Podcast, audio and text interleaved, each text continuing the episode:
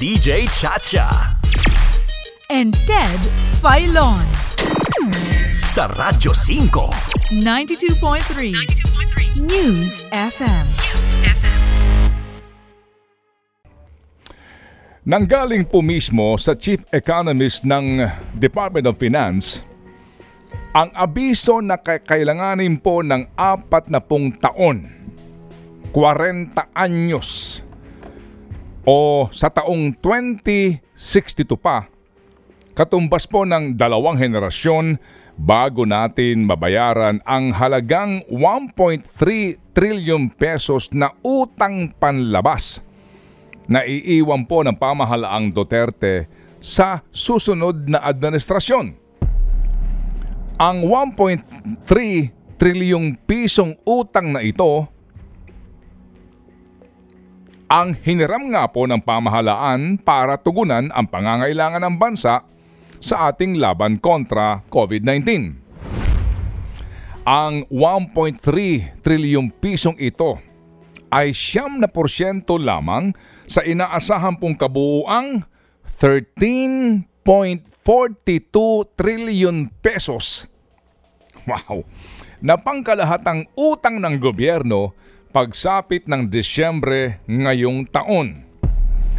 Kung sa utang na 1.3 trillion pesos ay aabot sa 40 years bago natin mabayaran, paano pa kaya ang kabuuang utang ng Pilipinas na aabot sa 13.42 trillion pesos? Sa kabuuan pong populasyon ng ating bansa ngayon na sinasabing nasa 109.04 milyon o katumbas po ng 26.4 milyong pamilya, kailangan mag-ambag ng bawat Pilipino ng 123,074 pesos. Bawat Pilipino para bayaran ang kabuuang utang ng bansa na 13.42 trillion pesos sa pagsapit nga po ng Disyembre ngayong taon. Samantala, ang bawat pamilyang Pilipino ho naman ay kailangang mag-ambag-ambaga ng TIG 508,333 pesos para mabayaran po ang napakalaking utang na ito. Yan po ba'y kung sakasakaling ang, o sige, mag-ambag-ambagan tayo. Ang kasalukuyan pong budget ng Pilipinas para sa taong 2022 ay 5.024 trillion pesos. At inaasahan ng mahigit sa 60% o 60% ang kailangan pong utangin na naman ng Pilipinas para mapondohan ng buo ang 2022 national budget. Ang kasalukuyan pong economic managers ng gobyerno ay nagsasabi ng ang susunod na administrasyon ay obligadong magpataw ng karagdagang mga buwis para pondohan ang iba't ibang proyekto at pangangailangan ng ating bansa. Ngayong hindi pa ho tayo nakakasiguro kung saan ba tayo dadalhin ng COVID-19 pandemic na ito, lalo pang nakaamba ang karagdagang pangangailangan sa pananalapi.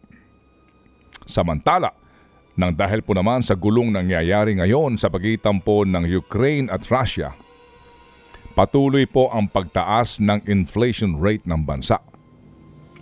Ang inflation rate po ay nangangahulugan ng pagmamahal ng presyo ng mga pangunahing bilihin at mga serbisyo.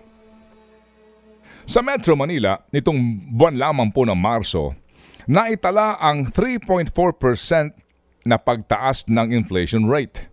Ngunit sa labas po ng Metro Manila, mas tumaas ang inflation rate sa 4.1%. Ramdam na ramdam po nating lahat ito. Ang pagtaas po sa presyo ng mga bilihin lalo na ng pagkain. At dahil nga po sa pulpol na pangangasiwa sa ating agrikultura, nagbabadya pang tumaas ang presyo ng pagkain ngayong taon dahil sa posible pong kakulangan ng supply ng ibang produkto. Ayon mismo po sa National Economic Development Authority, may inaasahang kakulangan sa supply ng gulay, karne ng baboy, isda at mais. Wala pong ibang naiisip na solusyon ang gobyerno para sa mga sitwasyon na ito kung hindi ang importasyon na naman. Subalit, patuloy din po naman ang paghina po ng piso kontra US dollar. Kaya't ang bawat importasyon ay mangangahulugan din ng mas mataas na halaga sa pag-aangkat. Sa kasalukuyan po, ang halaga ng ating export ay umaabot lamang sa 6.04 billion US dollars. Habang ang kabuuan po ng ating imports ay 10.74 billion US dollars. Kumbaga po, yung ating balance of trade ay hindi po balance. Napakalaki ng imports mo kumpara sa export mo.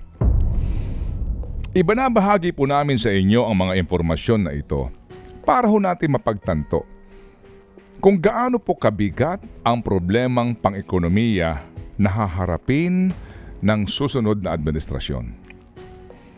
At kung gaano po kabigat ang problemang pang-ekonomiya na papasanin ng susunod na Pangulo at pangalawang Pangulo ng bansa ay ang napakahalaga po namang desisyon na dapat nating gawin sa pagpili sa kanila.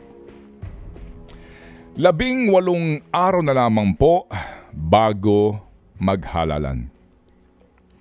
Nakapag-desisyon ka na ba kung sinong iboboto mong presidente at vice-presidente?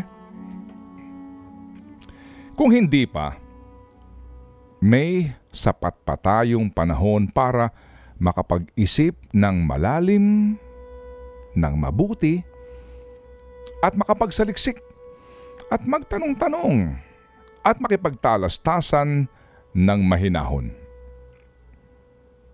May panahon pa sa ating pong tamang desisyon. Kung oo, ano ang iyong pinagbasihan at sila ang iyong iboboto? Malinaw ba ang kanilang mga plano, plataforma, at mga solusyon para nga po natin tugunan ang aking binanggit na mga problema ng bayan? O baka naman isa ka rin sa mga umaasa na naman sa mga hungkag na pangako. Mga pangakong pawang mga tanga lang ang maniniwala. O ikay nadadala sa agos ng mga kasinungalingan. O baka naman isa ka rin sa mga nagsasabing, Ah, basta, sila iboboto ko. Siya ang iboboto ko. Bahala na. Bahala na? Bahala na kung ano ang mangyayari sa ating ekonomiya? Eh, paano pang usapin ng korupsyon? Korupsyon na siya ring numero unong problema ng ating bayan kaya patuloy na nawawaldas ang pera ng mga Pilipino. Bahala na rin sa usapin ng korupsyon? Bahala na kung ang mahalal na Pangulo at pangalawang Pangulo ng Pilipinas ay walang klarong solusyon sa problema sa ekonomiya? Bahala na kung ang iboboto kong presidente at vice-presidente ay umiiwas sa usapin ng korupsyon? Ah, basta. Bahala na. Bahala na ang kinabukasan ko. Bahala na ang kinabukasan ng aking mga anak. Ng aking mga apo. Bahala na kung ano ang mangyayari sa bayan ko. Pag-isipan nyo. Think about it. Ted Filon at DJ Chacha. Ngayon, nasa Radyo 5, 92.3 News FM. Monday to Friday, 6 to 10 a.m.